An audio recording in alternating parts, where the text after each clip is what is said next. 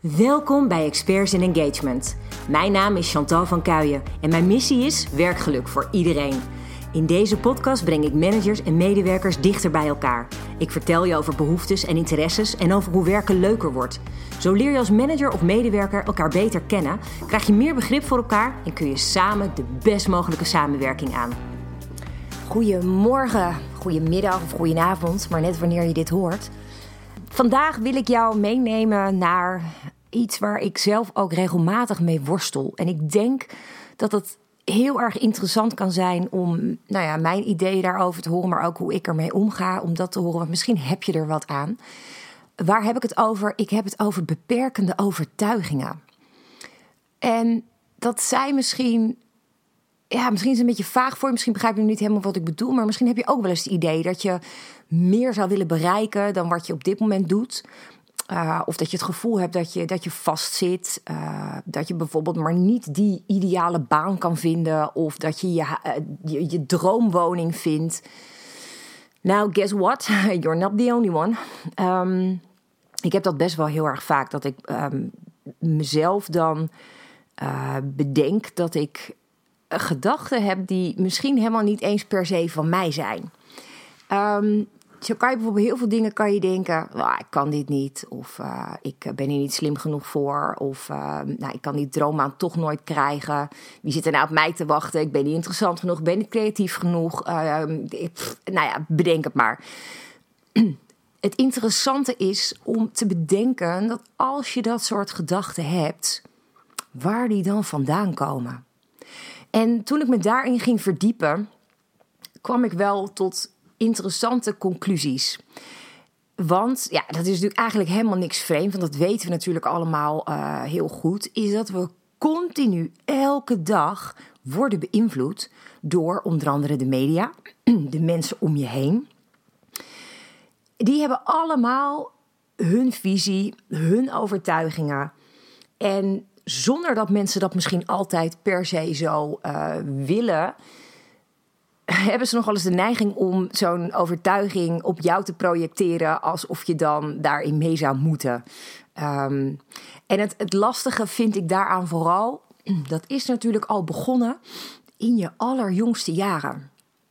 Als je kijkt naar wat uh, NLP uh, teacht, uh, Neurolinguistic Programming, um, die zeggen dat tussen je uh, geboorte en je zevende jaar je eigenlijk het meest wordt ingeprent met allerlei overtuigingen van de mensen om je heen. Dus dat zijn je ouders, broers, zussen, opa's, oma's, tantes, ooms, uh, meesters, juffen. Iedereen in jouw eerste zeven levensjaren heeft jou wel iets te vertellen wat hij of zij de waarheid vindt. Het meest aparte is, je wordt natuurlijk als, als babytje geboren, compleet blanco. En het meest zuiver eigenlijk wat je kan zijn. En als je dan bedenkt dat dus die eerste zeven jaren zoveel ideeën in jouw hoofd worden gestopt, die dus eigenlijk helemaal niet van jou zijn, dan word je als het ware ja, een soort van vervuild eigenlijk. Het, het, is niet helemaal wie jij bent, maar je wordt dus gevormd ook door de omgeving om je heen. Wat ik daar heel opvallend um, aan vind, ik ben bezig met een, uh, een training voor een uh, money mindset. Uh, hoe kijk je nou positiever naar geld? En daarin hadden we een aantal voorbeelden. En dat ging er bijvoorbeeld over dat toen ik klein was, had je heel erg de uitdrukking: bijvoorbeeld, ja, als, je, als het dubbeltje geboren wordt, word je nooit een kwartje besef dat veel mensen hier amper weten wat een dubbeltje of een kwartje is. Want dat is natuurlijk nog van voor het uh, euro-tijdperk. Zo oud ben ik al. Um, maar ook van die dingen als, ja, het geld groeit niet op mijn rug. Of uh, we hebben geen, uh, geen geldboompje in de achtertuin staan.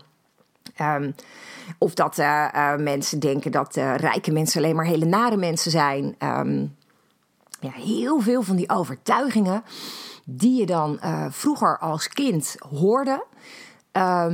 nou ja, en die dus eigenlijk voor jou een soort van logica geworden zijn. Even los van of dat dus reëel is. Het allermoeilijkste daarbij is dat op het moment dat je dingen maar vaak genoeg hoort in je jonge jaren, maar eigenlijk geldt dat nog steeds, dan ga je ze als een soort van waarheid aanzien. Het wordt ook een soort van jouw uh, idee ineens. Zonder dat je je daar heel vaak bewust van bent. En daar schuilt dus ook wel een gevaar. Want daardoor kun je ideeën aannemen die misschien helemaal niet, eigenlijk niet bij je passen. En die je dus beperken. Vandaar ook de beperkende overtuigingen. Ik heb er eentje meegekregen toen ik ehm, op de middelbare school zat. Ik zat op het VWO. en nou, het VWO, ik weet niet wie van jullie ook het VWO heeft gedaan. Maar oh my god, wat had je op het VWO veel huiswerk. Niet normaal. En zeker op sommige dagen, dan had je van die leuke docenten, die uh, had je dan op, uh, op dinsdag en woensdag. En die gaf dan lekker op dinsdagmiddag een berg aan huiswerk op wat je dan op woensdag af mocht hebben. Super fijn. Dus nou ja, dan was het niks lanterfantes middags, maar gewoon hard aan de bak om te zorgen dat je de volgende dag niet met je mond vol tanden stond als je de beurt kreeg uh, met het huiswerk wat je had moeten voorbereiden. Nou, zat ik in een gezin waar ik als enige VWO deed. En waarbij beide ouders niet de kans hebben gehad om zo'n soort opleiding te doen. Dat betekent dat ze ook werkelijk eigenlijk geen idee hadden wat dat inhield en wat dat dan deed en hoe dat voor mij voelde. Ik kreeg heel, heel vaak te horen dat mijn moeder zei, uh, niet alleen tegen mij, maar tegen iedereen om haar heen die het maar wilde horen. Achteraf denk ik nu, het was misschien ook wel een soort van trots of zo dat ik dan op het VWO zat, dat weet ik niet helemaal. Um, maar dat ze altijd maar zei dat ik er zo hard voor moest werken, dat ik altijd maar met mijn school bezig was. En het vreemde is dat ik daardoor ergens ben gaan geloven dat ik er heel hard voor moest werken om mijn VBO te halen. Bullshit, denk ik nu achteraf. Omdat ik denk, ja, maar hallo, als ik het even relativeer en ik kijk naar de, de, de, de ja, hoeveelheden huiswerk die daarbij kwamen kijken. Ja, is niet zo gek dat je gewoon wat te doen hebt. Of als je een toets hebt, uh, Engels, Frans, Duits, whatever dat je dan gewoon hele woordenlijsten moet leren, omdat je daar in je toets naar gevraagd wordt. Dat heeft niet zozeer te maken met dat je er keihard voor moet werken, omdat je bij wijze van spreken veel moeite zou kosten. Nee, je moet gewoon rijtjes woorden stampen of zo, of de stelling van Pythagoras leren. En nu kan ik dat anders zien. Nu kan ik inzien van, oké, mijn moeder dacht dat het voor mij heel erg moeilijk was of zo. Um, maar in feite was het gewoon dat het heel veel was. Nog even los van een ander feitje, is dat ik heel erg heb gemerkt dat ik um, niet helemaal lekker pas in het reguliere onderwijssysteem. Dat had ik eigenlijk op de basisschool al en dat heb ik op de middelbare school volgehouden en op de universiteit nog even doorgezet. Dat was niet helemaal mijn manier van kennis tot me nemen. Ik heb gemerkt dat ik de laatste jaren uh, op een veel fijnere manier veel meer kennis tot me neem dan ik in al die jaren in het onderwijs heb gedaan. En dat heeft er gewoon puur mee te maken hoe standaard uh, kennis wordt aangeboden. En dat dat dus niet voor 100% van de mensen aantrekkelijk is, of passend is, of uh, binnenkomt. Uh, zo had ik bijvoorbeeld, dat was heel opvallend. Ik had in VWO 5 een, een docent economie. En ik begreep werkelijk geen bal van wat ze uitlegde. Daardoor vond ik economie een ongelooflijk rotvak. Uiteindelijk is er bij mij een, heel eind gebeurd. Ik uh, ben uh, ziek geworden destijds. Ik heb toen ziekte van Pfeiffer gehad. Ben toen gezakt voor mijn eindexamen daardoor. Omdat ik te snel ben doorgegaan vanuit VWO 5 naar VWO 6. Um, terwijl ik meer dan de helft van het jaar had gemist. Was niet een hele handige keuze, maar oké. Toen ben ik gezakt voor mijn eindexamen en daarna ben ik volwassen onderwijs gaan doen. Want ik was eigenlijk ook wel helemaal klaar met die school, met de begeleiding en, en hoe de manier, hoe dat allemaal ging. Toen had ik op mijn volwassen onderwijs had ik een andere docent. En die andere docent economie, die legde het op een totaal andere manier uit. En het kwartje viel. Ineens was mij volledig duidelijk hoe dat allemaal werkte met die balansen en zo en de activa en de passiva. En ineens ging ik snappen hoe je dat moest gebruiken en hoe je dingen moest uitrekenen. En achteraf gezien, toen was ik nog niet zo helder dat ik dat door had, maar achteraf gezien denk ik dan: wow, maar wat een wereld van verschil maakt het uit als je soms net op een andere manier iets hoort, um, waardoor dan wel het binnenkomt. En het, ik weet inmiddels dat dat heel vaak zo is. Hè? Dat je soms dingen drie, vier keer moet horen. En dat hij dan pas de vierde keer op een andere manier wel aankomt. En dat is dus ook zo'n ding bij zo'n beperkende overtuiging. Ik was erin gaan geloven dat ik het niet kon. Maar dat was dus onzin, want toen iemand anders het mij op een andere manier liet zien, had ik wel door hoe het zat en kon ik het wel. En dat wil ik eigenlijk heel erg graag ehm, ja, even, even aan je voorleggen. Om eens kritisch ook naar jouw eigen leven te kijken en eens te zien. Wat zeg jij wel eens tegen jezelf? Hè, wat eigenlijk misschien wel onzin is. Is dat jouw realiteit, wat je tegen jezelf zegt, of is dat de realiteit van een ander? Simpel gezegd zijn jouw beperkende overtuigingen eigenlijk negatieve overtuigingen die ervoor zorgen dat jij dus bepaalde uitdagingen of situaties of uh, gesprekken misschien niet aangaat. Maar dat komt dan vooral omdat je dus bent gaan geloven dat je dat niet kan. of dat je het niet begrijpt, of uh, nou, dat. Um, het, het vreselijke daaraan is eigenlijk dat je op dat moment jezelf aan het saboteren bent. Want doordat je jezelf naar beneden haalt daarmee, uh, negatief tegen jezelf praat, zorg je ervoor dat je helemaal niet gaat bereiken wat je echt wilt. Nou, ik vind het een ongelooflijk um, interessant bewustzijn, sowieso al. Um, dus ik denk dat dat ook het eerste is wat ik eigenlijk aan je mee wil geven. Omdat het volgende wat ik nu ga vertellen, daar word je ook niet per se vrolijk van. Dat is ongelooflijk ingewikkeld om van die beperkende overtuigingen af te komen. Om ze om te zetten naar positieve overtuigingen, naar een soort van krachtgevende overtuigingen. Dat valt nog niet mee. Maar het is wel in ieder geval um, fijn om te weten: hey, wacht even, dit is helemaal niet mijn gedachte. Stap 1, super belangrijk. Weet je, dat je al lang weet van hey, maar oké, um, dit heb ik helemaal niet zelf bedacht. Dit komt, eh, soms hoor je het letterlijk je vader of moeder zeggen, of een docent die je gehad hebt, zo'n beetje op die manier. Ik had op mijn VWO een, uh, een uh, filosofieleraar. Die man was werkelijk goud waard.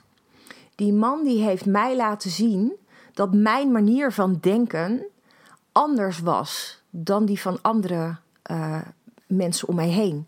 En dat dat de reden was dat ik me heel vaak de vreemde eend in de bijt voelde, omdat ik op een hele andere manier denk.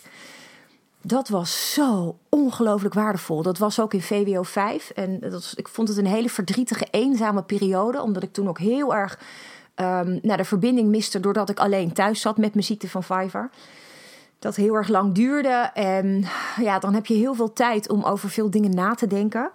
En ik merkte heel erg op dat moment dat ik um, ja, een beetje verwijderd raakte van de, vrienden die ik altijd heel erg had. En dat kwam achteraf gezien, en dat is heel bizar. Dat is echt jaren, jaren later geweest. Dat ik een uh, etentje had met mijn allerbeste vriendinnen van het VWO. Um, nou moet je nagaan, toen was ik inmiddels moeder. Toen gingen wij met elkaar eten. En toen zeiden zij tegen mij dat ze uh, het zo apart vonden hoe ik inderdaad vaak anders was qua denkniveau. Of ja, ik weet, niet, ik weet niet meer precies hoe ze het uitlegden. Maar ze zeiden wel tegen mij dat ik gewoon niet zo standaard was. En ik heb dat op het VWO vaak als heel lastig ervaren. Als, ook al had ik best wel leuke vrienden om me heen hoor, dat was het punt niet. Maar ik was toch altijd wel een beetje een uh, nou, raar kind, ergens. En ik heb nu, ik zie het bij mijn eigen zoon, die heeft dat ook. Die heeft ook zo'n hele bijzondere manier van denken. En ook bij hem zorgt het er af en toe voor dat anderen me een beetje raar vinden of zo. En ik ben dus nu gelukkig en ik ben er zo dankbaar voor dat ik degene ben die nu tegen hem kan zeggen: Ah joh, schat, maakt helemaal niet uit. Jij gaat later gewoon super gave dingen doen die anderen niet kunnen, omdat jij op deze manier denkt. Um, en dat is dus een ander soort overtuiging die ik hem dus wil meegeven. En die ik jou ook nu wil meegeven. Dat als jij denkt dat er iets aan jou is wat uh, niet oké is, wat anders is dan een ander, of dat je denkt dat je dingen niet kan, vraag je dan eens een paar dingen af. Um, Byron Katie heeft daar een heel interessant boek over geschreven, The Work. En dat gaat er ook over um, dat je je bewust mag worden van de gedachten die je hebt en of die dan van jou zijn of van een ander. En haar eerste vraag is ook: is het waar? Puur die gedachte. Als ik dus bij mezelf denk: ik moet altijd overal keihard voor werken. Is dat waar? Is dat de echte realiteit? Nou, het is maar hoe je het bekijkt. Dat kun je dus relativeren. Dus daarmee haal je eigenlijk al een stuk van de kracht van die gedachte onderuit. De tweede vraag die Byron Katie stelt is: kun je absoluut zeker weten dat het waar is? Is het feitelijk aan te tonen? Nee, want heel vaak kom je erachter dat het maar een mening is van iemand. Het is maar een idee of een gedachte van een ander. Dus nee, dat is helemaal niet absoluut zeker waar. Absoluut niet zelfs. De derde vraag is: hoe reageer je op die gedachten? Nou, heel eerlijk, als ik dan sommige van die beperkende gedachten heb, dan word ik daar heel vaak ook een soort van onzeker van. En uh, dan ga ik heel erg aan mezelf twijfelen. En de vierde vraag, en die is dan heel interessant, is wie zou je zijn zonder die gedachten? En het interessante is als je dan bedenkt: oké, maar als ik dus niet zou denken dat ik dat niet kan, ha, dan kan ik het ineens wel. Hoe cool is dat? Dus wat eigenlijk daar heel interessant aan is, aan die vier vragen van, van Byron Katie, is dat je alles daarmee kan relativeren. Je kan het terugbrengen naar de basis. Je kan heel kritisch kijken naar de gedachten die je hebt. Van hé, hey, maar is dat van mij? Is dat van een ander? Ehm, en hoeveel is het eigenlijk waard? Is het waar? Nee, het is vaak helemaal niet waar. Um, daar komt nog iets bij. En dat vind ik ook wel een hele interessante. Die zie je binnen NLP ook echt wel heel veel naar voren komen. Um, dat gaat erover dat je heel vaak dingen ook zegt al op een negatieve manier. Of doordat je woorden gebruikt waar een, ja, een soort negatieve lading aan zit. Je hebt bijvoorbeeld iemand die, uh, die bijvoorbeeld kan zeggen: Ik ben altijd onzeker. En dan denk ik bij mezelf: Ja, maar het kan wel eens zijn dat je wel eens onzeker bent, tuurlijk. Maar dat ben je toch niet altijd? Dus het kan heel erg zo zijn dat jij bepaalde um, uh, ideeën heel erg generaliseert. Dat je er bijvoorbeeld altijd van maakt. Terwijl dat echt maar soms is. En dan kun je ook jezelf afvragen: ja, ben ik dat dan altijd? Of zijn er ook momenten dat ik misschien wel zeker van mezelf was? Hé, hey, wanneer was dat eigenlijk voor het laatst? En dan kom je misschien tot de conclusie dat het al best wel een tijdje geleden is. Dus de tip is hierbij heel erg: probeer eens een nuance aan te brengen in die overtuiging die je hebt. Kijk eens hoe je hem kunt relativeren. En soms lukt het helemaal niet meteen hoor, om er iets heel positiefs van te maken. Maar dan kun je ook gewoon tegen jezelf zeggen: Weet je, ik twijfel wel eens aan mezelf. Ja, dat klopt. Maar daar is op zich niks mis mee. Um, want dat zegt ook dat ik niet nog vol overtuigd ben van mezelf. Nou, en dat betekent dat ik lerend ben. Daar vind ik niks mis mee, want ik ontwikkel me elke dag. Ja, misschien denk ik over een maand heel anders over iets waar ik nu dan een soort van wel zeker van ben. En denk ik over een maand, oh my god, dacht ik dat echt? En dan denk ik, ja, weet je, dat is prima, want je mag je gewoon altijd blijven ontwikkelen. En zolang je maar tegen jezelf positievere dingen blijft zeggen. En dat zit dus heel erg in taalgebruik. Het kan hem dus zitten in van die generalisaties, maar het kan hem ook letterlijk zitten in um, negatieve woorden die je gebruikt. Dus, um, nou ja, het woord niet, hè, alles wat met niet te maken heeft, daar is natuurlijk ook een tegenhanger voor. Dus je kan natuurlijk bedenken, ik kan dit niet. En heb je ook zo'n mooie bij het omdenken, waar dan uh, staat, ja, wat nou als het wel lukt? Stel je voor dat je nou die vraag is gewoon aan jezelf stelt. Moet je eens kijken wat er dan gebeurt. Uh, je hebt bijvoorbeeld uh, ook wel eens dat je ziet van, nou, maar ik, ik, heb geen, ik heb niet voldoende talent daarvoor.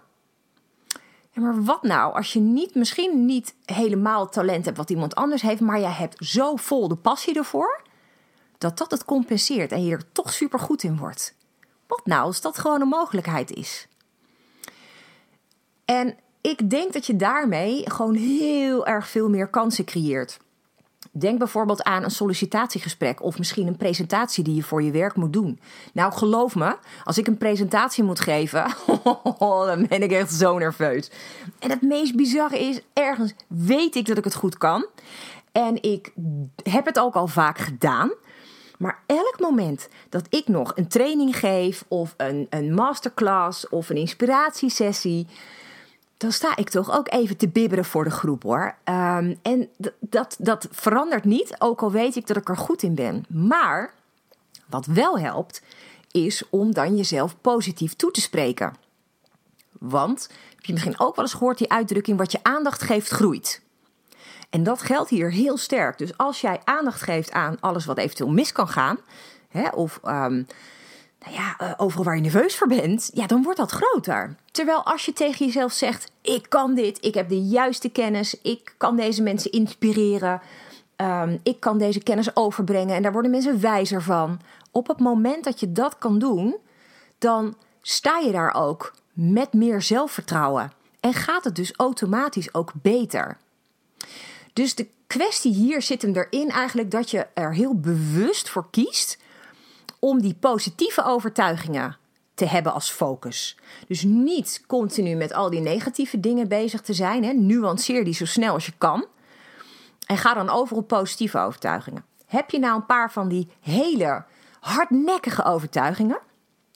Wat dan werkt, en dat is misschien heel awkward, echt serieus, dat vind ik ook een soort van onwijs ongemakkelijk. Maar wat voor mij werkt, is als je dan, um, en nu ga je misschien heel hard lachen hoor, maar uh, dat ik dan, ik ga voor een spiegel staan en ik zeg tegen mezelf in de spiegel, ik kijk mezelf echt recht in de ogen aan en ik zeg op dat moment tegen mezelf dat ik dat wel kan, dat het wel mogelijk is, dat die um, dingen voor mij wel weggelegd zijn en dat succes kan. Weet je, al dat soort dingen. En als je dat recht in je eigen ogen in de spiegel zegt, moet je eens voelen wat dat doet.